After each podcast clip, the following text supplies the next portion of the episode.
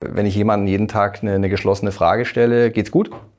Dann hat er ja nur eine Chance, ja oder nein zu sagen. Wenn ich aber frage, ja, äh, was braucht denn eigentlich, damit du das Projekt gut abschließen kannst, dann fängt er vielleicht auch mehr darüber nachzudenken, ah, okay, da gibt es also verschiedene Komponenten, was ist das eigentlich und so. Man beschäftigt sich einfach mehr damit und du gibst dem anderen ja auch das Gefühl, du bist nicht einfach nur schnell, schnell beim Vorbeihuschen gar nicht daran interessiert, dass er näher redet, sondern du möchtest wirklich was wissen.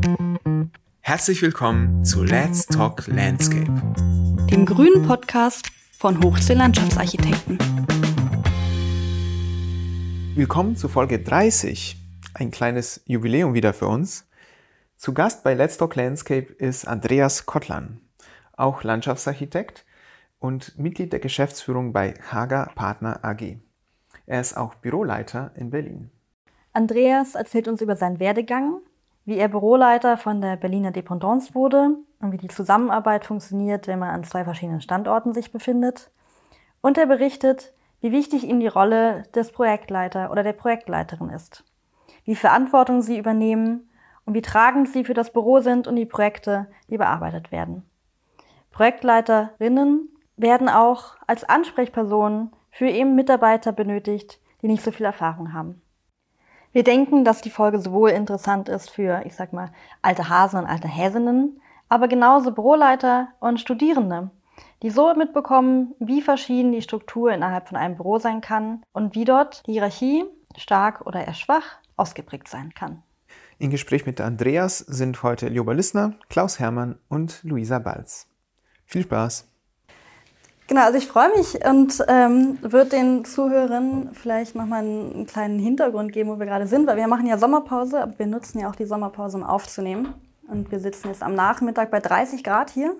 Also wir haben diesmal vielleicht nicht die Problematik, dass wir zu schnell reden. Das ist ja sonst so ein bisschen, wo wir uns zügeln müssen. Und ähm, wir haben Andreas Kottland zu Gast, was uns sehr freut. Und äh, wir hatten ja schon zwei Landschaftsarchitekten. Und da haben wir jeweils einen Themenschwerpunkt gesetzt und das haben wir auch diesmal uns vorgenommen. Und äh, da hatte Klaus einen Vorschlag, den wir sehr gut fanden, auf den wir uns freuen. Und Klaus, erklär doch gerne mal, was du dir für heute überlegt hast. Ja, wir haben natürlich auch geguckt, wie, was könnte so zu Andreas passen. Wir kennen Andreas ja schon äh, sehr lange, weil wir auch schon in Projekten zusammengearbeitet haben. Und ich habe ihn eigentlich immer sehr geschätzt als jemanden, der äh, leitungsstark ist und der Leute irgendwie gut äh, mitnehmen kann auf so einer Projektreise. Und im Projektzusammenhang ähm, bedeutet ja Leitung auch Projekte zu leiten. Und letztendlich wollte ich mal so ein bisschen mit Andreas mich darüber austauschen und mit Lioba, mit euch, was eigentlich Projektleitung so heißt, was da eigentlich für so Fähigkeiten äh, die Leute mitbringen müssen. Ähm, und ähm, dadurch, dass jetzt Andreas auch ein Büro leitet, da wird er gleich sicher noch was dazu erzählen, ähm, werden ihm sicherlich die Erfahrungen, die er in den Projekten gemacht hat, im Leitungsbereich auch jetzt irgendwie äh, zur Seite stehen. Ja, die Büros sind ja von der Größe her ein bisschen unterschiedlich äh, und auch ein bisschen an, unterschiedlich aufgestellt, aber das Thema Leitung, Projektleitung, ähm, spielt bei euch bestimmt auch so eine wichtige Rolle wie bei uns. Ja, äh, auf jeden Fall. Erstmal vielen Dank, dass ich hier sein darf. Ist ja eine spannende Thematik und macht man ja auch nicht alle Tage, sich auch da toll auszutauschen. Ähm, ja, Leitung, klar, Projektleitung, in die rutscht man ja irgendwo so ein bisschen mal rein. Man hat seinen Beruf angefangen, Manchmal ist das Wasser sehr kalt, äh, man fängt ein Thema an und muss sich mit dem dann sehr schnell beschäftigen. Da kommt man wie von alleine dann irgendwo schnell in diese sogenannte Leitung. Äh, wird ja dann irgendwo so ein bisschen sich äh, selber entwickeln. Ähm, hat mich schon sehr früh beschäftigt, auf jeden Fall. Ich habe aber dann auch im Laufe der Jahre gemerkt, ähm, das ist total spannend, aber man lernt sich ja selber dabei auch kennen. Und ich musste dann mir eingestehen, ja, ich bin nicht so der Detailfetischist, wie es so manche andere ähm, Projektleiter waren. Und habe dann immer schon so ein bisschen geliebäugelt, ja, mir gefällt so ein bisschen dieses Organisieren und so ein bisschen, ja, hier ist die grobe Linie und jetzt bitte mach's mal nach DIN oder so. Das war mir sehr lieb, wenn ich dann oftmals jemanden hatte. Das habe ich auch schon als Projektleiter sehr gelebt. Ja, und dann, du hast es gesagt, äh, äh, Büro Hager hat sich dann einfach wie so ein Zufall entwickelt. Büro Hager hat äh, 2012 ähm, eine Dependance in Deutschland aufbauen wollen. Das hatte ich zufällig mitbekommen. Und dann haben wir einfach ein total nettes, offenes Gespräch gehabt. Und dann stellt man sich natürlich die Frage, oh, oh, traut man sich das jetzt zu, äh, nicht nur Projekte zu leiten, sondern vielleicht ein Büro zu leiten, ein Büro aufzubauen und alles, was da dazugehört, hat man de facto am Anfang keine komplette Vorstellung von der Dimension. In die rutscht man dann rein, äh, ist genauso ein kaltes Wasser wie beim Projekt damals als Projektleiter. Aber es macht viel Spaß und äh, ist gut so, wie es war. Du sagst gerade, du bist jetzt seit sieben Jahren bei Hager? 2013? Nächstes Jahr ist es zehn Jahre her. Ach, zehn Jahre schon, mhm. okay. 2012 haben wir begonnen. Ah, okay, super. Mhm. Ich finde es jetzt, eine, fand das jetzt eine schöne Analogie, dass, dass, du sagst, irgendwie im Prinzip ist es auch so ein bisschen ein Sprung in eine neue Welt, wie es beim Anfang der Berufstätigkeit als Projektleiter irgendwie war. Mhm. Und ähm, du hast ja vorher auch noch nie ein Büro geleitet, von daher musstest du dir dann vieles auch wahrscheinlich im Laufe der Zeit äh, aneignen, was du theoretisch vielleicht geahnt hast, aber praktisch eben noch nie erlebt hattest, ne? Bei manchen Sachen ist es ja vielleicht auch ganz gut, wenn man sich vorher noch nicht so eine genaue Vorstellung davon gemacht hat, was auf einen zukommt, oder? Ja. Oder was noch so alles dranhängt. Manchmal ist es besser, ja. Äh, ich denke es auch. Also ich hatte dann irgendwie in dieser Phase eine Metapher für mich so ein bisschen äh, entwickelt. Die hat sich von alleine ergeben. Ich habe mich so verglichen mit einem äh, Pendler, der an seinen Bahnhof tritt und das ist der bekannte Bahnhof, sind die gleichen Leute, die du beim Pendeln immer siehst und es ist immer der gleiche Zug, der um von mir aus 8.45 Uhr da wegfährt. Und plötzlich stand da ein anderer Zug und da guckt der Schaffner raus und sagt, hey, willst du mitfahren? Musste ich aber jetzt entscheiden, in fünf Minuten fahre ich los. Und da hast du keine Zeit, jeden Waggon durchzugucken, ob dir das Interieur gefällt oder was auch immer, sondern na gut ist ja immerhin auch auf einer Schiene. Also ganz äh, völlig fremd ist es nicht, äh, aber ich habe keine Ahnung, wo er hinfährt. Und das fand ich irgendwie eine ganz gute Metapher, die hat sich bei mir so im Kopf festgefressen. Und genau wie du sagst, lieber, äh, es ist nicht wichtig, alles schon im Vorfeld wissen zu müssen. Bin auch nicht so der totale Sicherheitsmensch, dass ich mir sage, ja, ich muss erst alles bis zuletzt erfasst haben. Ich vertraue dann deinem aufs Schicksal und auf meine, auf meinen, auf meinen, meinen Instinkt so ist es dann einfach gegangen. Und dann hat sich das eine oder andere entwickelt. Es gab natürlich Überraschungen, völlig klar, die man vorher nicht äh, auf dem Plan hatte. Aber ich habe immer eine tolle Unterstützung gehabt. Also das war nie ein fremdes Feld. Obwohl du es ja hier ganz alleine aufgebaut hast, diese Dependance in Berlin, ne? Ja. Und das ist ja schon, steht man schon erstmal ziemlich alleine da an der Front, stelle ich mir vor. Ja, äh, das stimmt. Also es war tatsächlich eine der Möglichkeiten, wie man in eine gewisse Weise in eine Selbstständigkeit kommen kann, mit einem kleinen großen Bruder im Hintergrund, der einem ja im Notfall helfen könnte. Das Gefühl war gut. Äh, Nichtsdestotrotz gab es natürlich dann immer oftmals den Punkt, ja du, pass auf, in der Schweiz machen wir es so, aber wie das in Deutschland funktioniert, wissen wir auch nicht, musst halt mal gucken. Äh, und dann guckt man halt, hat ja was mit Vertrauen zu tun, das war immer ganz toll, ausgeprägt und das war aber auch genau das, was ich mir auch schon immer auch äh, als Projektleiter damals äh, gewünscht hat. Ich möchte, dass mir keiner reinredet. Ich möchte aber jemanden haben, den ich im Notfall fragen kann. Aber ansonsten möchte ich schon selber machen. Und das war insofern eine gute Kombination. Das hat gut gepasst.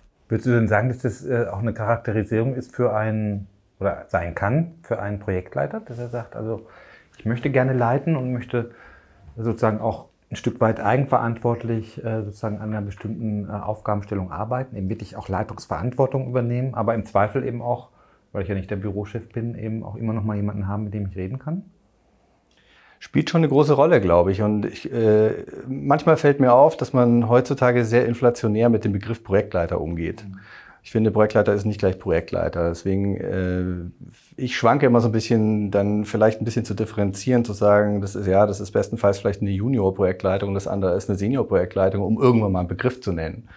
Weil die komplette Projektleitung birgt eigentlich unheimlich viel. Es ist die Säule für jedes Büro. Äh, das ist der erste Kontakt nach außen. Das sind ganz, ganz viele Komponenten, die da in der Verantwortung mitschwingen. Ähm, und das ist logischerweise noch nicht allein von den Berufsjahren nicht bei allen dann gleich da, das ist klar. Aber ich glaube auch, äh, es hat was mit einer Grundeinstellung zu tun und mit einer Haltung. Du musst einfach äh, zu dem stehen können, was du tust. Du musst es argumentieren können nach außen, im Zweifel eben auch verteidigen können. Und das erwarte ich auch jetzt mal so gesehen auch von allen Projektleitern, mit denen ich zu tun habe, dass sie eben eine klare Haltung nach außen tragen und unser Büro vertreten und im Zweifel auch Argumente reflektiert haben, die sie je nach Fall auch bringen. Also das braucht es, glaube ich. Es braucht eine gewisse, ja, ich will sagen, ein gewisses Standing in deinem eigenen Selbstbewusstsein zu deinem Beruf. das spielt, glaube ich, eine Rolle. Darf ich mal fragen, wie, wie viele Projekte, also wie viele Mitarbeiter arbeiten in der Zweigstelle bei euch hier? Oder in, der in Berlin sind wir 18. 18 und wie viele sind von den Mitarbeitern, die Landschaftsarchitekten sind auch Projektleiter? Wenn ich den inflationären Begriff jetzt nehme, sind es, äh, muss ich gerade mal schauen, ähm, ich glaube sieben oder acht. Ja, acht. Und den engeren Begriff wären es, da wären es ein paar weniger. Ja, da würde ich dann vielleicht schon, also das sind Abschichtungen und ja, das ja. ist ja auch unterschiedlich reflektiert äh, und auch völlig in Ordnung, weil der eine oder andere allein von seiner Erfahrung heraus äh, kann das ja natürlich noch gar nicht komplett äh, mitbringen. Ähm, ja, ich sag mal so, mit allen Wasser gewaschenen, egal was kommt, äh, dann ist es vielleicht die Hälfte, ja. Mhm. Aber ich finde die Begriffe interessant. Du hast der Junior und Senior gesagt, was ich aus der Architektur kenne. Also da ist es sehr etabliert, dass man ähm, die Position auch so ausschreibt. Von der Landschaftsarchitektur kenne ich es erst die letzten Jahre. Ich weiß nicht, also ihr zum Beispiel schreibt das so ja auch nicht aus. Würdet ihr sagen, die Projekte sind komplexer geworden? Oder gab es die Unterteilung vorher schon und man hat sie nur nicht ähm, begrifflich benannt? Ich glaube, wir haben es wir haben's immer alte Hasen genannt statt Senior-Projektleiter. Und letzteres klingt natürlich ein bisschen eleganter, ne? Weil wir dann jetzt immer versuchen, das zu gendern mit alte Hasen und alte Häsinnen. Und Hasen, da kann man ja nicht so gut sagen. Also, aber ich denke, so ein bisschen hatten wir dieses Bild schon auch immer vor Augen, dass es da natürlich nochmal Unterschiede gibt in der Berufserfahrung und dem Standing, was man einfach schon hat. Mhm. Und das ist ja auch völlig okay. Also Junior-Projektleiter sagt ja in meinen Augen auch erstmal aus, da ist jemand, der sich dem stellen will und das irgendwie lernen will und da die Bereitschaft hat, sich da auch vorne hinzustellen und äh, für die Dinge einzustehen. Und dass man das nicht von Anfang an kann zum Beginn seiner beruflichen Laufbahn, ist ja völlig okay. Absolut, finde ich auch. Das ist ein Bekenntnis für eine Entwicklung. Und ähm, ich glaube auch, es ist einfach nur ein Begriff, der sich jetzt irgendwie dafür ein bisschen entwickelt hat. Äh, ich sehe es wie Lioba. Es hat früher, das hat, das wurde früher gelebt, indem man einfach gesagt hat, naja, im Zweifel frage ich mal lieber den, der hat noch ein bisschen mehr Erfahrung was aber eben definitiv nicht immer was mit Alter zu tun hat. Äh, es gibt auch da große Unterschiede. Aber ich glaube, es hat auch was damit zu tun, dass sich äh, unser, unser Berufsumfeld als Landschaftsarchitekt ja auch ein bisschen zunehmend immer mehr professionalisiert hat. Und äh, wir sind auch ein bisschen größer geworden. Wir sind ein bisschen in unseren Themenspektren, glaube ich, schon ein bisschen breiter geworden.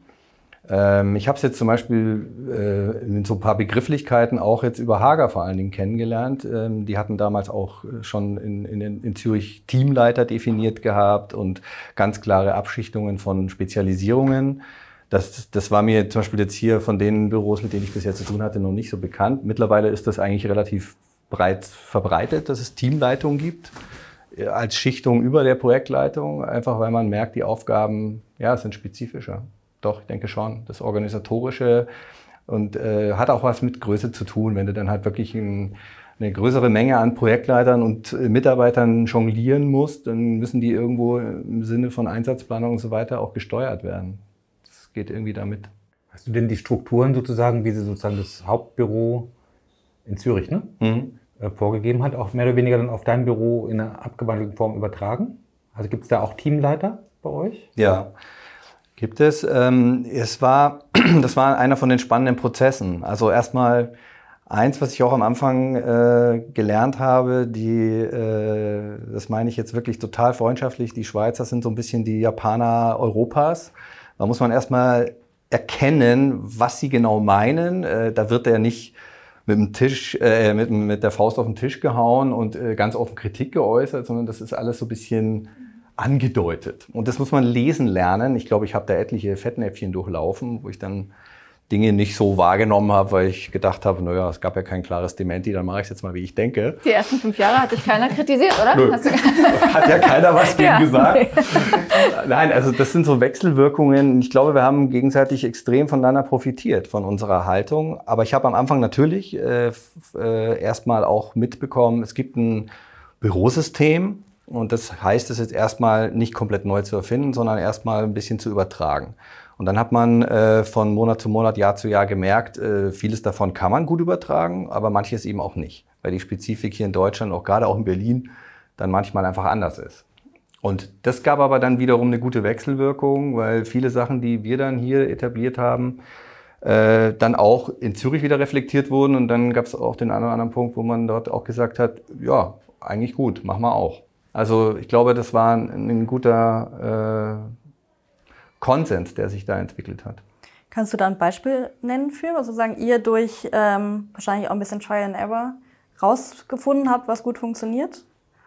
Also sei es wie was eine, eine Teamleiterposition oder also bei Teamleiter zum Beispiel dachte ich mir, wenn man die natürliche Kette geht von, man fängt an im Büro, man ist Mitarbeiter, dann wird man irgendwann Projektleiter, dann erfahrener Projektleiter und der Teamleiter, der hat ja dann eigentlich ganz andere Aufgaben. Also du hast ja den Beruf ergriffen, um Projekte umzusetzen, um das dann zu zeichnen, Details durchzudenken. Zumindest haben das viele deswegen ja studiert. Und als Teamleiter bist du dann eigentlich im Personalmanagement ja viel ähm, und machst vielleicht gar nicht mehr das, was du was du gerne am Anfang getan hast. Aber ich könnte mir vorstellen, nicht jeder möchte diese Leiter gehen und am Ende Teamleiter sein. Also könnte man auch sagen, von extern jemanden suchen, der dann irgendwie dieses, kann ich, weiß ich nicht, ob das funktionieren würde, mhm. aber könnte ich mir vorstellen zum Beispiel, dass das was ist, was man testet und dann merkt, ah ja, das funktioniert ja ganz gut. Mhm. So in dem Sinne, der muss ja gar nicht unbedingt Landschaftsarchitektur studiert haben, sondern der muss einfach nur organisieren können. Äh, klar, in die Richtung äh, kann man sicher denken. Ähm, äh, wir haben unterschiedliche Definitionen und leben auch die Teamleitungsfunktion unterschiedlich. Also in, in, Zürich ist es schon sehr stark organisatorisch, aber trotzdem sind die Teamleiter auch in einzelnen Bereichen, allerdings ein bisschen größeren Kontexten, auch Projektleiter. Also die leiten auch zusätzlich noch Projekte haben aber die Funktion jedes ihrer Teams, gibt letztendlich einfach so eine Größendimensionierung und man sagt, okay, das kann man auch als ein Team bezeichnen. Also wir haben uns einfach mal irgendwann mal äh, definiert, dass wir sagen, okay, äh, es gibt jetzt vier Teams insgesamt. Wir sind einfach in Anführungsstrichen das Team Berlin. Äh, wobei wir dem jetzt auch ein bisschen entwachsen sind. Deswegen haben wir mittlerweile auch zwei Teamleiter und die, die Aufgaben zwischen Zürich und Berlin sind ein bisschen unterschiedlich gewichtet. Ähm, erstmal alleine von der Konstellation heraus. Und das andere, was wir jetzt auch gemerkt haben, ein Teamleiter hier wäre einfach äh, sehr stark überfordert mit den Themenspektren. Und bei uns ist es ja auch so, es gibt sechs Geschäftsleiter und ich bin der Einzige in Berlin. Und das heißt, ich habe keinen Austausch, keinen täglichen Austausch mit den Geschäftsleitern. Das ist alles natürlich immer ein bisschen umständlicher. Klar, wir haben natürlich unsere regelmäßigen Abstimmungen und die, die, die Headlines werden abgestimmt, das ist klar. Aber für mich ist die Teamleitung hier in Berlin ein viel engerer Draht. Ich tausche mich auch mal strategisch aus. Das machen die Züricher mit ihren Teamleitern weniger, weil da gibt's noch dazwischen gekoppelt dann die Büroleiter. Das bin ich in einer Funktion. Ich bin Geschäftsleiter und Büroleiter. Also insofern kann ich mich selber fragen, aber da drehe ich mich natürlich im Kreis. Deswegen brauche ich manchmal einen Austausch. Und das ist super, weil ich äh, habe dann damit äh, in der Teamleitung einen sehr direkten Draht. Und die haben ja wiederum einen sehr, sehr direkten Draht ins Team hinein was für sie die Rolle aber natürlich auch nicht einfacher macht, ganz klar. Mhm. Die müssen äh, das, das Gehör oder das Ohr nach, nach unten, sage ich mal jetzt in Anführungsstrichen, haben und eben auch in andere Richtung genauso. Das ist natürlich immer nicht leicht. Und wir haben deswegen auch zwei Teamleiter, weil wir die Aufgaben auch aufteilen. Ein Teamleiter ist wirklich für dieses organisatorische Einsatzplanung, Strategiegeschichten, Dialog und so weiter zuständig oder EDV-Ansprechpartner für unsere Administration. Und die andere Teamleiterin ist dann mehr für die Organisation von Veranstaltungen. Äh, ist das Connecting, äh, die Connecting-Person zur Assistenz oder eben auch, wenn es um, ich sag's mal blöd, um weichere Faktoren geht, äh, Mitarbeitergespräche, sowas in der Richtung. Also das teilt man sich auf. Das klappt ganz gut. Ich finde, das hört sich sehr klar strukturiert an. Und ich wir sind ja eigentlich auch genau, von daher ist es auch für uns jetzt total interessant und ich glaube auch für die Zuhörer, weil jedes Büro macht das ja so ein bisschen anders und auch du hast selber gesagt, dieser Begriff ist so ein bisschen volatil irgendwie. Was ist Projektleitung? Das ist, mhm. jeder versteht da so ein bisschen was anderes drunter. Und wir merken jetzt auch, wir sind ja auch in den letzten Jahren ein bisschen größer geworden, dass es sehr, sehr wichtig ist, dass man möglichst viel Klarheit irgendwie reinbringt in die Prozesse und auch deutlich macht, okay, was ist eigentlich, was erwarten wir eigentlich von einem Projektleiter, wenn jemand sagt, irgendwie, der ist jetzt ein Jahr mit Berufserfahrung unterwegs und der sagt, jetzt möchte ich eigentlich auch mal langsam eine Projektleitung machen, mhm. dass man ihm dann auch sagt, okay, bist du dir auch bewusst, was das bedeutet? Ja. Dass man ihm auch klar macht, was da, da dranhängt und was man dann auch vielleicht erwarten möchte, bei allen Fehlern, die man natürlich am Anfang macht äh, und was das auch von der Verantwortungsseite äh, bedeutet. Und ich denke immer so ein bisschen, so kenne ich jedenfalls die Schweiz oder Österreich auch, das gibt ja da schon auch so ein gewisses hierarchisches äh, System. Und wir versuchen, wir haben ja unser Unternehmen bis vor einigen Jahren doch, würde ich sagen, sehr niederhierarchisch geführt und fangen jetzt so ein bisschen an, diese Strukturen ähm, sozusagen zu finden, die so ein bisschen, die notwendig werden, je größer man wird. Ohne dieses kommunikative, äh, sag mal, durchlässige mhm. zwischen den Ebenen so ganz aufzugeben. Und das finde ich irgendwie eine ganz schöne Herausforderung, ja. das hinzukriegen, dass man nicht so ein hierarchisches Modell hat nach dem Motto, wenn ich den nicht vorher gefragt habe, darf ich das nicht tun. Aber auf der anderen Seite eben auch bestimmte Vorgaben macht. Wenn, man, wenn der Teamleiter das jetzt so sagt und irgendwie sagt, also das ist jetzt die Marschroute, wie wir dieses Projekt angehen oder die nächsten Schritte, dann wird das bitte auch so äh, umgesetzt. Wir können gerne nochmal drüber diskutieren, nach meiner Woche nochmal. Aber zum Schluss wird so gemacht, wie ich gesagt ja, habe. Also ich, ich, ich finde, könnte, ich wollte damit nur sagen, es gehört wahnsinnig viel Fingerspitzengefühl ja. dazu, wie ich dich ja auch erlebt habe. Du bist jetzt ja auch äh, ein Mensch, der sehr kommunikativ ist und eigentlich sehr auch die Leute versucht mitzunehmen. Ähm, zwischen diesem hierarchischen Modell, äh, das du jetzt eben gezeigt hast, und diesem durchlässigen Miteinander, das man sich ja eigentlich auch weiterhin wünscht. Ne? Das ist eine ganz, schön, ganz schöne Herausforderung, finde ich. Absolut, ja. Ich glaube auch, das ist eine der größten Herausforderungen und ähm, du hattest vorhin gesagt, so, ähm, dass man wie so eine Art, ähm, ja, sagen wir mal, Karriere oder sowas da durchläuft. Ich, ich finde das nicht komplett so. Also natürlich hat es damit zu tun, es ist eine Position, die im Zweifel irgendwas entscheiden muss. Aber äh, wir haben zum Beispiel auch ähm, sogenannte Ämter verteilt und das betrifft alle. Das betrifft auch einen Studenten, der hat ein Amt, sich zu irgendwas spezifischer zu kümmern. Das ist dann einer, der sich halt äh, spezifischer mit Lichtplanung auskennt. Und dann gibt's auch eine kleine Erwartungshaltung. Ja, dann muss er sich auch ein kleines bisschen mehr damit beschäftigen. Logischerweise hat er ein Interesse dazu bekundet. Dann wird das über Fortbildungen geschult oder wir sagen halt, okay, prima, du kannst ja mal da irgendwo bei dem Projekt da ein bisschen beratend dazukommen. Dann gibt's einen Synergieeffekt. Und das versuchen wir auch über die Standorte mehr zu pflegen, was aber noch schwieriger ist. ist natürlich immer nicht so ganz einfach, da auf, auf, auf äh, Wissenstransfer irgendwie regelmäßig zu gehen. Und jetzt unter Corona war es natürlich noch schwieriger. Aber ähm, für mich ist die Teamleitung auch ein Stück Amt. Also das hat nichts mit einer totalen Hierarchie zu tun, weil es sollte, genau was du sagst, Klaus, es sollte ja eben nicht so sein, äh, da sitzt jetzt einer auf dem Thron und sagt mal, wo es lang geht, sondern es ist ja so ein Abholen und so ein Reinhören und, und, und so ein Miteinander machen. Und äh, logischerweise klappt das nicht immer perfekt, aber in der Regel geht es ganz gut. Mhm. Wenn, wenn alle ein Gehör finden und, und man ihnen das äh, sozusagen einräumt, äh, würde ich sagen, ist das ja eine gute Praxis. Mhm. Weil du dann halt eben ähm, auch automatisch beförderst in meinen Augen, dass alle auch ein bisschen ein Stück weit mitdenken. Und das ist Charaktersache, glaube ich, mittlerweile, äh, weil es gibt einfach Menschen in meiner äh, Erfahrung, die möchten ganz gerne eine klare Vorgabe haben. Vielleicht auch un unbewusst, wie auch immer, ich bin kein Psychologe, aber ich denke mal, dem einen oder anderen liegt es gerne und der andere will nichts hören von irgendeiner Vorgabe, der möchte sagen, jetzt komm, ich, ich entwickle selber meine Lösung. Und ich erzähle dann äh, gerne bestenfalls mal drüber, was ich mir gedacht habe. Und ich möchte ein Ja haben oder eine Zustimmung, äh, so in die Richtung. Also da gibt's ja super unterschiedlich und ich glaube, egal in welcher Führungsposition du bist, ist es die größte Herausforderung, das zu lesen und zu befördern.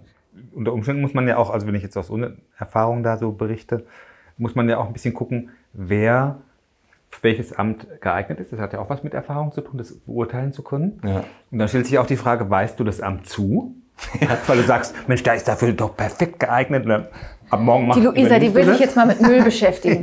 du bist jetzt unsere Müllbeauftragte. beliebteste Amt, genau. Ist ja auch total wichtig, ja. Also man, ich möchte es gar nicht äh, sch äh, schlecht reden. Du meinst die Papierkörper hier im Büro, oder? ja, nee, auch im beruflichen Kontext, ne? Genau. Diese ganzen Funktionsgeschichten. Ja, ja. Ähm, weil man weiß, die macht das super gut oder der macht das super gut. Oder das ist eigentlich unser Ansatz bisher immer gewesen, versucht man eigentlich ähm, so ein Gespür dafür zu entwickeln, was zu wem am besten passt und wo man einfach weiß, da hat er sich besonders hervorgetan. Und da kann ich ihn eigentlich in seinen äh, Fähigkeiten und seinen Kompetenzen am besten unterstützen. Das ist ja auch was von, hat ja auch was mit Leitung zu tun, das zu erkennen. Ja. Und am besten dann natürlich so hinzukriegen, dass der dann auch glücklich wird in seiner, in seiner Position. Ne? Und nicht sagt, ich habe eigentlich dieses Licht, Lichtamt habe ich immer gehasst. Ja, ja, genau. Oder was auch immer das sein kann. Noch schwieriger ist es ja eigentlich umgekehrt, ne? wenn sich jemand für ein bestimmtes Amt berufen fühlt und du bist aber der Meinung, dass er dafür eigentlich gar nicht so geeignet ist. Ja. Und das dann in diesem kollegialen, umsichtigen Umfeld irgendwie zu transportieren oder ja. trotzdem so zu organisieren, dass da keiner unglücklich ist, das finde ich eine Herausforderung. Absolut. Und ich meine, alles hat irgendwie mit guter Kommunikation zu tun. Und da sind wir auch wieder bei Projektleitung. Projektleitung ist nicht nur eine fachliche Qualifikation, sondern du musst, finde ich, ab, spätestens ab der Ebene Projektleitung, wo du nach außen auch wirkst oder wo du auch letztendlich vielleicht auch ein Team leitest oder was auch immer, mit Planungsbeteiligten im regelmäßigen Kontext bist, geht es einfach um das Fingerspitzengefühl der Kommunikation. Da dreht sich doch ganz viel drum. Und wenn ich zum Beispiel, du kannst ja in der Sache total recht haben. Du könntest sagen, äh, das war ja von dem Fachplaner irgendwie totaler Müll, was er daher geschickt hat. Dann ist ja die Frage, wie bringe ich ihm das bei, dass er jetzt nicht mein Feind wird, sondern dass er vielleicht Besserung gelobt und dass du äh, das kriegst, was du eigentlich brauchst, ohne dass es der andere vielleicht so direkt gleich merkt. Und das hat was mit äh, Fingerspitzengefühl zu tun. Und ähm, spätestens ab der Projektleitung ist das ein Thema, dass das, das mitqualifiziert äh, werden muss mhm. und auch geschult werden muss vielleicht. Aber äh, du hast äh, den, den wunden Punkt angesprochen, Leo, natürlich. Es gibt total, der Fall ist ja fast noch ein bisschen schwieriger. Äh, wenn man in der drei sagen, ah, hurra, äh, super Thema, ich kümmere mich drum und du hast das Gefühl, boah, der doch nicht, der hat doch davon überhaupt keine Ahnung heißt ja erstmal Vertrauen schenken und dann mal gucken. Vielleicht äh, wurmt sich da jemand rein und er überrascht dich. Ja. Überraschen Sie mich doch mal bitte. ja, ja, genau. Ja, klar. Wie ist denn das bei euch, Andreas? Die Teamleiter, sind die denn auch fachlich ähm, den Projektleitern übergeordnet? Also jetzt hast du ja eher so Funktionen beschrieben, die nicht unbedingt was direkt mit der Projektarbeit zu tun haben, die die beiden Teamleiter bei euch haben. Ja, sie sind ähm, fachlich nicht direkt übergeordnet. Sie haben im Zweifel, wenn es dann zum Beispiel, ich sag mal jetzt mal der, äh, die eine Teamleitungsebene, wenn die jetzt bei der Einsatzplanung sagt, pass auf, hier die Zuarbeit kann nur über die und die Person funktionieren und du musst bitte jetzt bei deinem Bauherrn sagen, das dauert eine, Länge, eine Woche länger oder sowas, dann ist es letztendlich irgendwo am Ende eine Anweisung. Das läuft aber natürlich jetzt nicht so poff, äh, Holzhammer, sondern äh, ja, kannst du mal, schau doch mal, wie könnte man das lösen. Äh, Im Zweifel geht es natürlich am Schluss darum. Aber in der Regel sollte es ja so sein, auch bei diesen, äh, wir haben einmal in der Woche, äh, nee, einmal in, einmal in der Woche haben wir eine Bürositzung und einmal in der Woche haben wir eine, eine, eine Projektleitersitzung, die von dem Teamleiter dann geführt wird. Und da geht es dann darum, im Dialog herauszufinden, wer braucht Hilfe, wer nicht, äh, wer hat Langeweile oder so, was wir jetzt schon länger nicht mehr als Thema hatten, aber grundsätzlich so, wer ist vielleicht nicht ausgelastet ähm, dann einen Weg gemeinsam zu finden. Aber du hast schon recht, am Schluss muss es dann im Zweifel einer natürlich entscheiden und es dann hat der Teamleiter. Mhm. Wir haben ja zum Beispiel unseren Projektleiterinnen und Projektleitern immer wieder auch gesagt, ihr seid Projektleiter, ihr seid jetzt nicht für alles verantwortlich, was äh, da passiert und bitte fragt im Zweifelsfall erstens die äh, alten Hasen oder euer, euren Tandempartner. Wir haben so ein Tandemprinzip im Büro, das eigentlich bei in jedem Projekt zwei Personen äh, sind, die sich sozusagen gegenseitig auch vertreten können, im Urlaubsfall mhm. oder wenn mal irgendwie äh, Not am Mann ist. Mhm. Und ähm, da können die dann auch immer sagen, in Konfliktsituationen, wo sie selber überfordert sind oder nicht wissen, ob das ihren Verantwortungsbereich vielleicht übersteigt, muss man nochmal mit meinem, sagen wir dann immer mit, deinem, mit, mit meinem Chef irgendwie drüber sprechen, bevor ich da jetzt eine Entscheidung treffe. Wäre das bei euch dann so, dass man dann sagt, ähm, ja gut, ich muss nur mal mit Rücksprache mit meinem Teamleiter halten, ob das mit den Terminen, die sie mir jetzt hier ähm, sozusagen auferlegt haben, äh, funktioniert. Also wie erkennen die sozusagen ihren Entscheidungsbereich, wo sie mhm. selber äh, sagen können, das schaffe ich, in zwei Wochen liefere ich Ihnen eine komplette Umplanung für den Bereich, wie gewünscht, und der Bauantrag kann dann mit Sicherheit rausgehen. Ja. Und wo müssen Sie sich nochmal beim Teamleiter sozusagen rückkoppeln? Es kommt ein bisschen auf das Thema an. Wenn, wenn es das Projekt alleinig betrifft, jetzt zum Beispiel Projektteamorganisation oder so, äh, Abgabe verschiebt sich oder was auch immer, dann ist äh, eigentlich die Aufgabe des Projektleiters, das direkt mit seinen Planungsbeteiligten und seinem Bauherrn zu besprechen. Und wenn das dann ähm, Auswirkungen hat auf vielleicht äh, das Team aus dem Projekt, was dann wiederum vielleicht auch gleichzeitig Arbeit für jemand anders macht, dann ist es Thema des Teamleiters. Wenn es aber nur das Projekt betrifft, dann kann er das auch alleine verantwortlich entscheiden. Wenn es dann aber vertragliche Komponenten betrifft, dann ist es direkt mit mir zurückzukoppeln, weil klar, wenn da irgendwas äh, anbrennt äh, und wir irgendwelche Vertragsstrafe riskieren oder sowas, dann äh, muss es mit mir besprochen werden. Also das kommt ein bisschen auf das Thema an. Der Projektleiter hat schon eine sehr, sehr große Freiheit. Also für mich ist immer so, das war mir immer auch wichtig, äh, die Projektleiter sollen die Projekte als ihre Babys betrachten. Das sind ihre Themen und ich fusch da auch möglichst wenig rein. Und ähm, ich habe auch keine Erwartungshaltung, dass man da irgendwie im Rapport irgendwie die ganze Zeit was gezeigt bekommt. Ich erwarte dann nur so indirekt, ja, das ist natürlich dann auch immer so ein Kennenlernen, ähm, wenn entwurfsrelevante Änderungen irgendwo auf einmal auf der äh, Diskussion stehen, dass man das nochmal rückkoppelt. Kommt aber immer total darauf an, auch wieder aufs Projekt und auf den einzelnen Projektleiter. Es gibt natürlich sehr entwurfsaffine Projektleiter, äh, die vielleicht sogar den Wettbewerb gemacht haben. Den werde ich im Zweifel, und das habe ich auch lernen müssen, muss ich ganz klar sagen, da sich selbst zurückzuhalten. Das ist mir echt schwer gefallen, muss ich zugeben, am Anfang.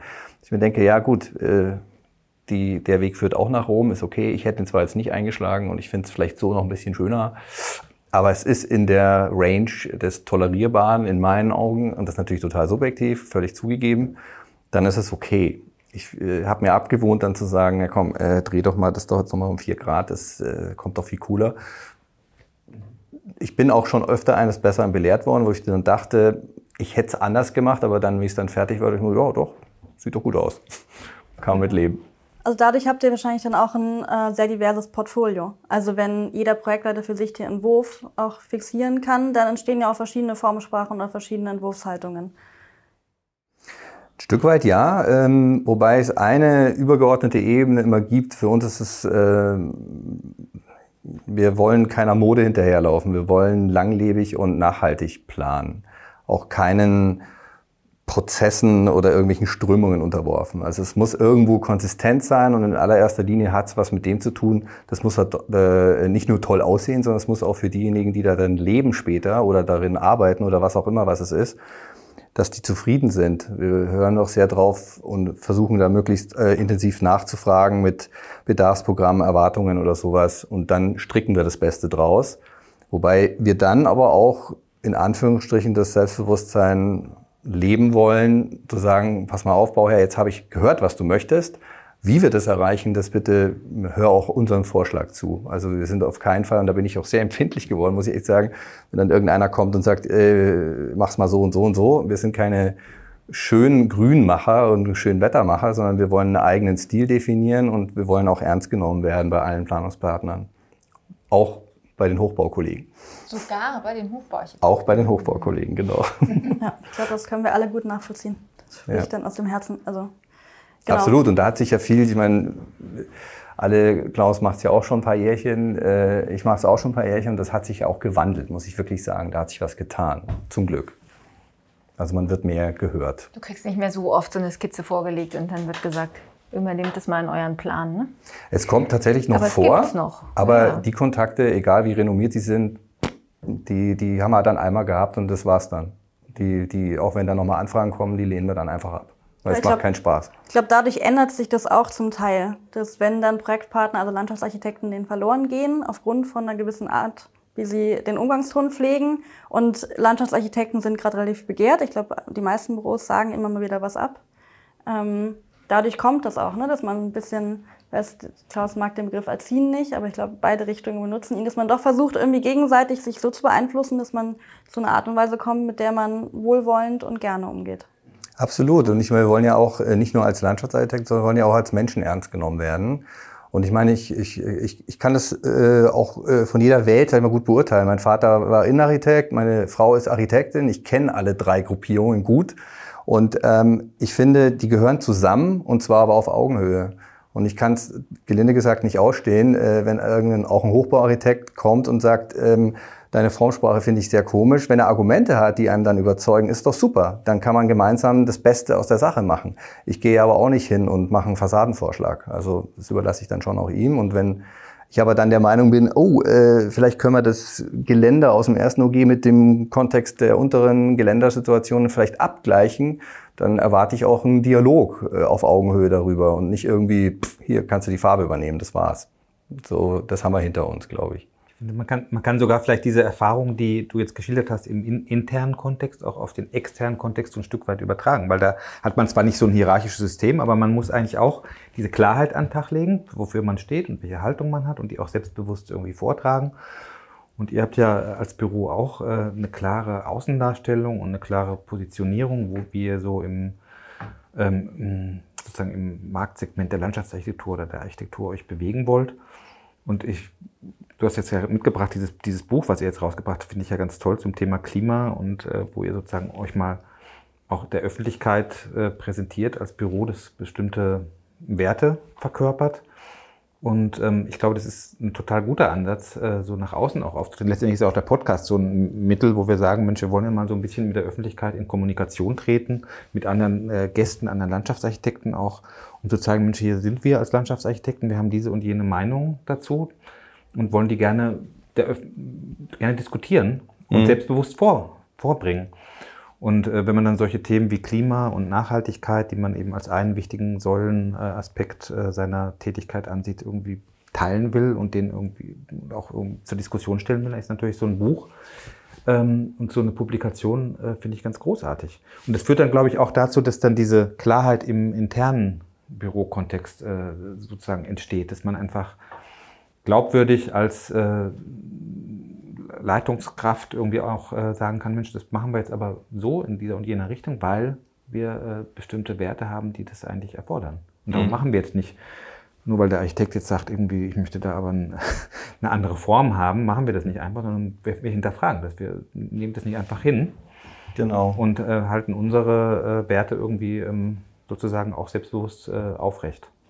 Ja, ich glaube, äh, wichtig ist dabei natürlich selbstredend, dass man da einfach offen bleibt, weil man hat ja die Weisheit auch nicht immer gefressen, sage ich mal ganz locker. Mhm. Und wenn man dann äh, Impulse hört, die einen überzeugen, wo man sagt, ey gut, das ist war nochmal echt, auch, auch wenn es ein anderer sagt von außen, wenn das eine gute Idee war, dann ist das doch in Ordnung. Dann kann man die aufnehmen. Also es muss äh, semi-transparent in jeder Richtung bleiben. Also man darf jetzt nicht irgendwie meinen, äh, wow, äh, ich weiß schon, was gut ist das ist, glaube ich, äh, auch wichtig, äh, auch für alle Gesprächspartner eben wichtig. Und, und äh, da finde ich, sind wir im Bogenschlag wieder bei Projektleitung. Und das ist für mich auch ein Unterschied zwischen einer Junior- und einer Senior-Projektleitung. Also ein Senior oder wie auch immer genannter Projektleiter, der wirklich äh, sehr erfahren ist, der vertritt auch diese Haltungen. Also bestenfalls identifiziert er sich mit denen komplett und das ist ja dann auch eine Frage ähm, des Grundsatzes. In der Regel sind es ja Personen, die schon einige Jahre in ihrem Metier unterwegs sind, vielleicht sogar auch viele Jahre schon in dem Büro unterwegs sind und können mit gutem Gefühl eben die, die Grundhaltung des Büros auch nach außen vertreten, ohne dass man sich jetzt schauspielerisch verstellen muss. Und dazu, klar, äh, du hast das, das Magazin angesprochen, das war uns so mal ein, ein Anliegen, äh, das Thema, das uns eigentlich tagtäglich ja eh beschäftigt und witzigerweise ist es halt nun mal gerade en vogue. Wenn man aber feststellt und sich damit näher beschäftigt, das sind ja Themen, die wir als Landschaftsarchitekten ja schon seit 20, 30 Jahren äh, auf der Plattform haben. Nur kommen sie jetzt plötzlich in einer anderen äh, Rollensituation zum Tragen. Ähm, das macht natürlich Freude, dass man darüber ein, ein Stück weit mehr Anerkennung bekommt in den Themen, die wichtig sind. Und uns war es wichtig, äh, einfach mal zu sagen, komm, wir beschäftigen uns damit äh, zusammen, wir hören auch da mal in verschiedene Richtungen rein. Äh, das soll auch mal der, der Klimaforscher was dazu sagen, da soll die Ernährung was sagen, weil das alles irgendwie miteinander zusammenhängt. Das ist ja das Verrückte. Klima ist ja so ein Riesenbegriff. Das ist unglaublich, das hat mit allem zu tun. Und unser Beruf, ähm, und ich glaube, unser, unsere Art, wie wir handeln, ist eine sehr verantwortungsvolle. Und da haben wir einen Auftrag für die Gesellschaft. Und ob wir in unserer Ausschreibung Aluminium ausschreiben oder Plastik oder was auch immer, das haben wir in der Hand. Wir sind an einem kleinen Steuerrad, wir werden nicht die Welt gleich verändern, aber wir sind an einem kleinen Steuerrad, wo wir was tun können. Und das müssen wir dann auch machen. Das ist ein sehr gutes Statement. Da habe ich gerade auch in der Garten- und Landschaft war das irgendwie auch ein großes Thema, dass man also noch stärker und noch selbstbewusster, also sozusagen seine Positionierung in der Welt irgendwie da äh, ähm, darstellen sollte. Und ich finde, das habt ihr sehr schön gemacht. Und ich habe dich auch immer so erlebt, irgendwie als jemand, der sehr glaubwürdig äh, sozusagen seine Dinge, äh, seine Positionen vertritt und trotzdem eben menschlich und kommunikativ bleibt. Ich wollte noch mal einen kurzen Bogen irgendwie spannen, wie, wie wir uns kennengelernt haben, ne? Lioba, wie war das denn eigentlich für dich? Du warst ja da auch in einer Projektleitungsrolle schon, so, aber wurde das aber so genannt? Maxi nein, nein, also maximal war ich da Junior-Projektleiterin, würde ich sagen. Genau. Und dann war es ja so, dass wir ein großes Projekt hatten damals in Greifswald, ne? Ja. mit unserem Büro und das personell und fachlich gar nicht so gut alleine abwickeln konnten. Und dann wurde ich quasi ausgeliehen an das Büro, in dem du damals Projektleiter warst. Und zwar, ich würde sagen, auch Senior-Projektleiter. Okay. Und dann habe ich quasi für ein paar Monate das Büro gewechselt und mit dir zusammen dieses Projekt bearbeitet. Und es war für mich total prägend. Also ich habe so unglaublich viel bei dir gelernt. Ich habe mir jetzt auch hier schon gleich von deinen ersten Sätzen aufgeschrieben. Andreas ist kein Detailfetischist. Hat mich nämlich tatsächlich auch verwundert. Weil das war so ein, so ein Standardsatz, dass du gesagt hast, ja gut, das hast du hier so und so gezeichnet im Lageplan. Wie sieht denn das eigentlich aus? Ja, und dann hast du dir irgendwie ein Skizzenblatt genommen und hast es mal ganz schnell so in 3D wie steht der Kantenstein raus oder nicht und wie ist es an der Seite von der Stufe? Guck mal, da sieht man jetzt die Stirnseite. Wie hast du dir das gedacht? Ich hatte mir dann auch oft nichts gedacht, so, weil im Lageplan leuchtet das ja auch erstmal alles unmittelbar ein. Und da hatte ich schon das Gefühl, dass du für diese Details einen unglaublichen Blick hast und das vielleicht selber gar nicht so mehr an dir wahrnimmst. Aber es hat mir auf jeden Fall wahnsinnig viel geholfen. Und aber auch deine Haltung eben dann anderen Dingen gegenüber, dann das erstmal so locker zu sehen und eher so eine Zuversicht zu haben, es klappt schon. Mhm. Ach, da wird jetzt was am Plan geändert, brauchst du jetzt nicht nochmal auszudrucken. Das zeichne ich auf der Baustelle da einfach rein, dem Bauleiter, dann baut er das so. Wo ich dachte, oh, das ist ja, ist ja irgendwie cool. Ja, der macht nicht immer gleich so einen Alarm. ja, da stützt mich ein bisschen meine Faulheit, äh, weil ich mir dann manchmal denke, ah, puh, das jetzt auch noch irgendwie schnell nochmal korrigieren. Das, ich überlege mir halt oft, was ist der einfachste Weg, das jetzt irgendwie hinzubekommen.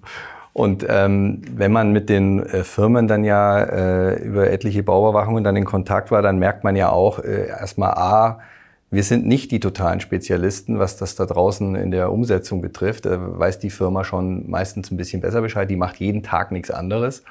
Und da muss ich mir nicht anmaßen, denen jetzt zu erklären, wie man den Kannstein setzt. Da muss ich gar kein Detail machen. Aber ähm, wenn es darum geht, so maßgebliche, was ich, Konzeptionsinhalte ja, so halt zu zeigen, dann muss es ja. natürlich klar sein. Und das ist äh, richtig. Also mit meiner ähm, Deta mit meinem Detailhinweis, das stimmt. Ich, ich fällt mir immer wieder auf, dass mir sehr schnell immer irgendwas auffällt äh, in einem Detail, was vielleicht irgendwo klemmt und dann äh, weiß ich noch gar nicht mal, woran es liegt, aber ich weiß, da klemmt was und dann muss man es näher anschauen. Äh, was mich, äh, das hat mich schon auch immer interessiert, dass die Details funktionieren. Aber ich wollte zunehmend, das hat ja auch, eine Entwicklung gehabt, ich wollte zunehmend sie nicht selbst entwickeln. Ich wollte einfach nur drauf gucken und sagen, es klemmt was. Da klemmt was, äh, schau doch noch mal bitte genau. ich kann dir ein paar Ansatzpunkte sagen und das hat was mit Faulheit natürlich auch zu tun. Ja, siehst du, so kam das bei mir natürlich überhaupt nicht rüber, sondern das war einfach das so war gut geschauspielert. pragmatisch und, äh, und fachlich untersetzt. Nee, aber ich habe auch wahnsinnig viel gelernt bei dir, was Projektstruktur angeht. Also von Ablagesystemen über Indexverwaltung und wie man was irgendwie da ordentlich macht. Und als ich nach den paar Monaten Lehre bei dir quasi wieder zurückkam zu Klaus, hat der, glaube ich, irgendwann gedacht, mein Gott, die fängt wirklich jeden Satz an. Also bei Andreas ist es aber sowieso, da haben wir es so und so gemacht. Und, oh je, oh je. ist ja nett, dass ihr mit mir noch redet heute. Nein, ich habe die Zeit auch wirklich als total tolle Zeit in Erinnerung. Es war ähm, super, weil man wusste, man hat bei dir wirklich nur ein einziges Mal eine Andeutung machen müssen man hat nicht, ich kann mich nicht erinnern, dass man ein einziges Mal irgendwas wiederholen musste, weil du warst super projektintelligent. Du hast sofort genau gewusst, ah, okay, danke für die Anregung, mache ich, kläre ich. Äh, das war wie selbstredend und ich fand, das hat extrem gut geklappt. Also es hat mir sehr viel Spaß gemacht, muss ich auch sagen. Und äh, ich habe das gar nicht so Lehrer-Schüler-mäßig in Erinnerung gehabt, sondern es eher so kooperativ und, und Team-Spirit-mäßig. Ähm, habe ich total positiv in Erinnerung war eine super Zeit. Ja, schön. Es geht mir ganz genauso. Aber jetzt kannst du mich nicht mehr ausleihen. ja, schade. Das wäre doch mal ein interessanter Aspekt, genau. Ja, dann müssen wir halt zusammen ein Projekt machen. Dann ja. ist das auch eine genau. andere Sache. Das müssen wir auch mal wieder hinkriegen. Stimmt. Ich hätte sich noch einen Punkt, den ich total interessant finde, der ist am Anfang. Und zwar das mit der Karriereleiter hatte ich eher ein bisschen provokativ gemeint, weil ich glaube nämlich nicht, dass es ein Leiter ist, die man zwingend hochgehen muss. Das mag manchen Leuten irgendwie ähm, dann der richtige Weg erscheinen und für die auch so zu sein. Aber ich glaube, es ist ein bisschen, es gibt ja auch Phasen vom Leben, wo man dann vielleicht wieder ein zurück möchte, weil man nicht 40 Stunden arbeitet und nicht jederzeit die Verantwortung tragen möchte für bestimmte Sachen. Und ich glaube auch, dass ähm, genau manche vielleicht auch einfach gerne dann zeichnen und nicht irgendwie verantwortlich sind und am Telefon hängen und nur noch organisieren. Mhm. Ähm, aber wenn niemand eben weitergehen möchte, den zu unterstützen, und du hast Schulungen angesprochen.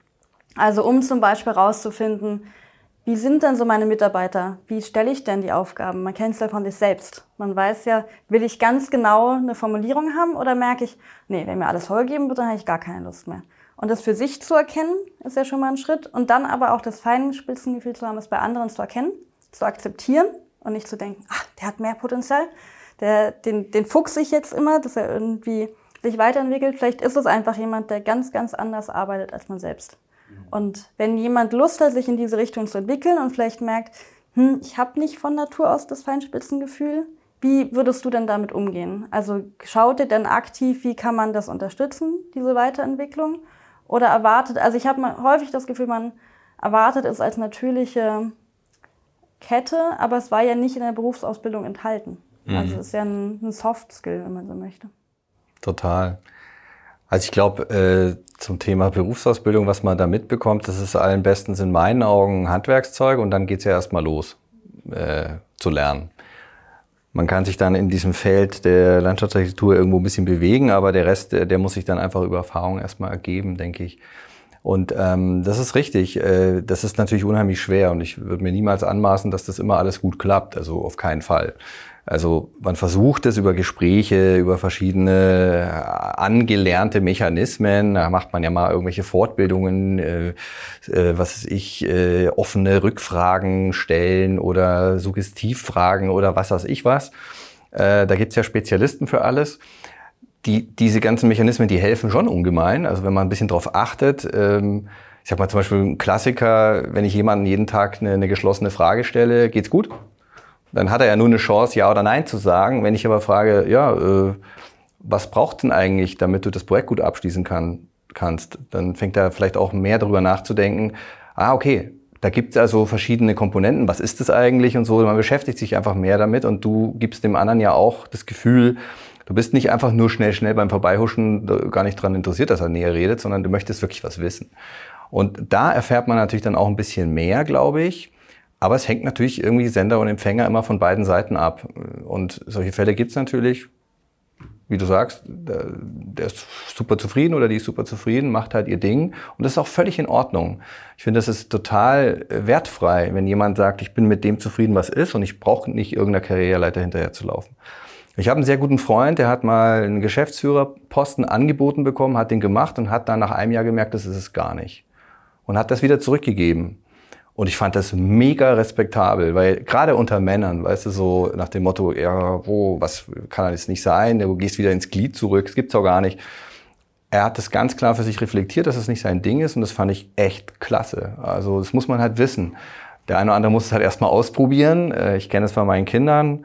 Meine Tochter ist so ein bisschen, wir nennen sie mal die, die Herdplatten-Charaktere. Äh, äh, was Herdplatte ist heiß, glaube ich nicht verdammt. Und mein Sohn, den hast du halt gesagt, pass auf, das ist heiß. Und ich meinte, ah, okay, passe ich auf. Greife ich gar nicht hin. Also es gibt einfach unterschiedliche Menschen, äh, die da vielleicht auch unterschiedlich zu bewerten sind. Aber das macht ja diese, diese nennen wir es mal, Führungssituation so wahnsinnig vielseitig und wahnsinnig spannend und flexibel. Du kannst das nur rauskitzeln und dann mal gucken, wie derjenige darauf reagiert auch auf die Frage hin, äh, willst du so ein Amt übernehmen oder willst du Verantwortung übernehmen? Man setzt dir indirekt voraus, dass der andere dann für sich selbst ja mal überlegt, ist es was? Und wenn man dann deckungsgleich mit seiner Einschätzung ist, ist natürlich optimal. Äh, wenn nicht, wird es ein bisschen schwieriger. Aber das ist ein Prozess. Da kann man ja auch reinwachsen. Ja, und ich finde, man kann auch zu jeder Zeit die Möglichkeit bieten, dass jemand sagt, ich, eben, das ist doch nichts für mich. Ich würde mich da gerne wieder anders orientieren, dass es diese Offenheit dann halt auch gibt. Absolut. Also wir haben es sehr oft so bei, bei Mitarbeitern, die dann irgendwie eine, eine schwierige Projektleitung gerade haben oder hinter sich haben, dass sie dann sagen, okay, jetzt würde ich gerne mal ein paar Monate lieber nur zuarbeiten. Ah ja. Ne? Und mhm. das ist ja eigentlich auch ganz schön, wenn sich das einrichten lässt. Und dann macht man das vielleicht mal ein paar Wochen, ein paar Monate, dann sagt man so, und jetzt habe ich aber auch echt keine Lust mehr hier, die Massen zu ziehen. Jetzt will ich wieder was Gescheites machen. Und dann, ne, dass es da irgendwie die Möglichkeit gibt, dass man da so ein bisschen switcht. Total. Aber das ist ja das Tolle an unserem Beruf, finde ich, dass unser Beruf so wahnsinnig vielschichtig ist. Es ist so unterschiedlich und variabel. Äh, ich glaube, das trägt einen halt einfach auch lange. Und dieses, dieses Abwechselnde mit verschiedenen Themen sich auseinanderzusetzen, klar, die Mechanismen sind irgendwo, wenn man einen ganz großen Nenner drunter zieht, ja ähnlich. Irgendwo geht es um irgendetwas, was man dann da hinbauen lässt. Aber dem Grunde nach ist jede Konstellation neu. Und das macht echt Spaß. man hat auch mit Menschen zu tun und vor allen Dingen das Schönste, was es doch gibt, ich weiß noch, mein allererstes Spielplatzprojekt, äh, äh, da habe ich mich dann einfach, wie es fertig war, habe ich mich einfach auf die Bank gehockt, Es war erstes Mal so ein Riesenspielschiff, wo ich mir angemaßt habe, das ohne so eine Firma zu machen, war völliges Fiasko mit dem TÜV und das hat alles unheimlich viel Zeit gekostet. Auf jeden Fall war es dann irgendwann doch fertig und dann saß ich da und dann kam so eine Kita-Gruppe und die zwei Erzieherinnen waren auf der Bank daneben gesessen und haben dann nur einen Satz gesagt, ja, das ist ja mal ein toller Spielplatz. Ich bin natürlich dahingeschmolzen und dachte mir so, oh wow, alles richtig gemacht. Und glücklich von dann gegangen. Und, und das war dann irgendwie, ja, das trägt. Das finde ich einfach super. Und wir hinterlassen einfach wertvolle Spuren in der Stadt. Das ist super. Das war ein schönes Ende, oder? Wertvolle Spuren finde ich klasse. Ja, Super. das war das Wort zum Sonntag. Toll. Schön. Vielen Dank. Vielen Dank. Gerne. Hat Spaß gemacht. Ja, ja, zu Folge 2 verabreden wir uns dann wieder. Also Folge 2 mit Andreas Kottler. Ja.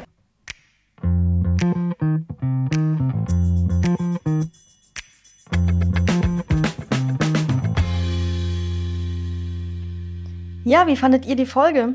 Also mich würde tatsächlich mal interessieren, wie dieser Punkt mit der Karriereleiter so von anderen wahrgenommen wird oder wie es in anderen Büros gehandhabt wird, dass man ja dann immer mal wieder Lust hat, eher als Mitarbeiter in einem Projekt tätig zu sein und dann wieder als verantwortliche Person. Und ähm, genau, wir freuen uns über Feedback und haben dann in zwei Wochen wieder eine andere spannende Folge am Start. Genau, beim nächsten Mal geht es um Video in der Landschaftsarchitektur. Zu Gast ist bei uns Susanne Isabel Jakub, Filmmacherin, Journalistin und Landschaftsarchitektin. Und wie Luisa gesagt hat, ihr könnt uns jederzeit Fragen oder Vorschläge auf media.hochc schreiben oder uns auf Instagram äh, bei Hochc Landschaftsarchitekten folgen. Bis in zwei Wochen. Tschüss.